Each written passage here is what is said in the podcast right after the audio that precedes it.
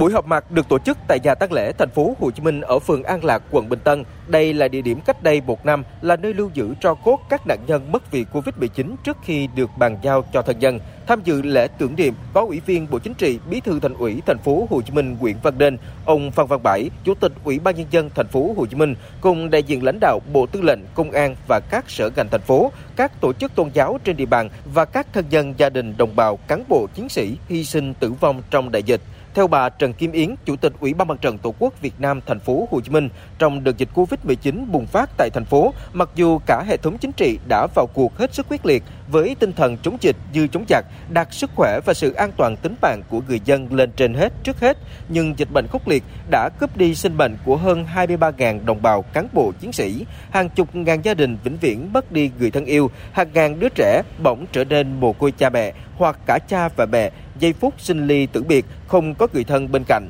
Lễ tang cho người mất không được tổ chức theo phong tục tập quán truyền thống, để lại nỗi dây dứt và niềm tiếc thương vô hạn cho người thân, cho gia đình. Buổi họp mặt được tổ chức là để tưởng nhớ những người đã không may qua đời vì Covid-19, chia sẻ nỗi đau, mất mát với gia đình và người thân của họ, không chỉ là nén tâm nhang dành cho những người đã khuất. Buổi họp mặt tưởng niệm cũng là lời cảnh tỉnh nhắc nhớ tất cả chúng ta về nỗi đau và trách nhiệm Dịch bệnh không loại trừ ai, chúng ta phải nâng cao ý thức trách nhiệm, mỗi người cần thay đổi và thích ứng để bảo vệ cuộc sống của chính mình, của người thân và cộng đồng xã hội. Tại buổi lễ, lãnh đạo thành phố Hồ Chí Minh và đại diện các sở ngành đã mặc niệm dân hương, chân hoa tưởng nhớ đồng bào cán bộ chiến sĩ hy sinh tử vong trong đại dịch Covid-19. Buổi lễ diễn ra ngắn gọn nhưng đảm bảo trang nghiêm, trân trọng, khiến không ít thân dân của các nạn nhân tử vong do dịch bệnh Covid-19 xúc động. Bà Nguyễn Thị Sinh, ngụ quận Tân Phú chia sẻ, bà có hai người thân là chồng và em gái không may mất trong đại dịch.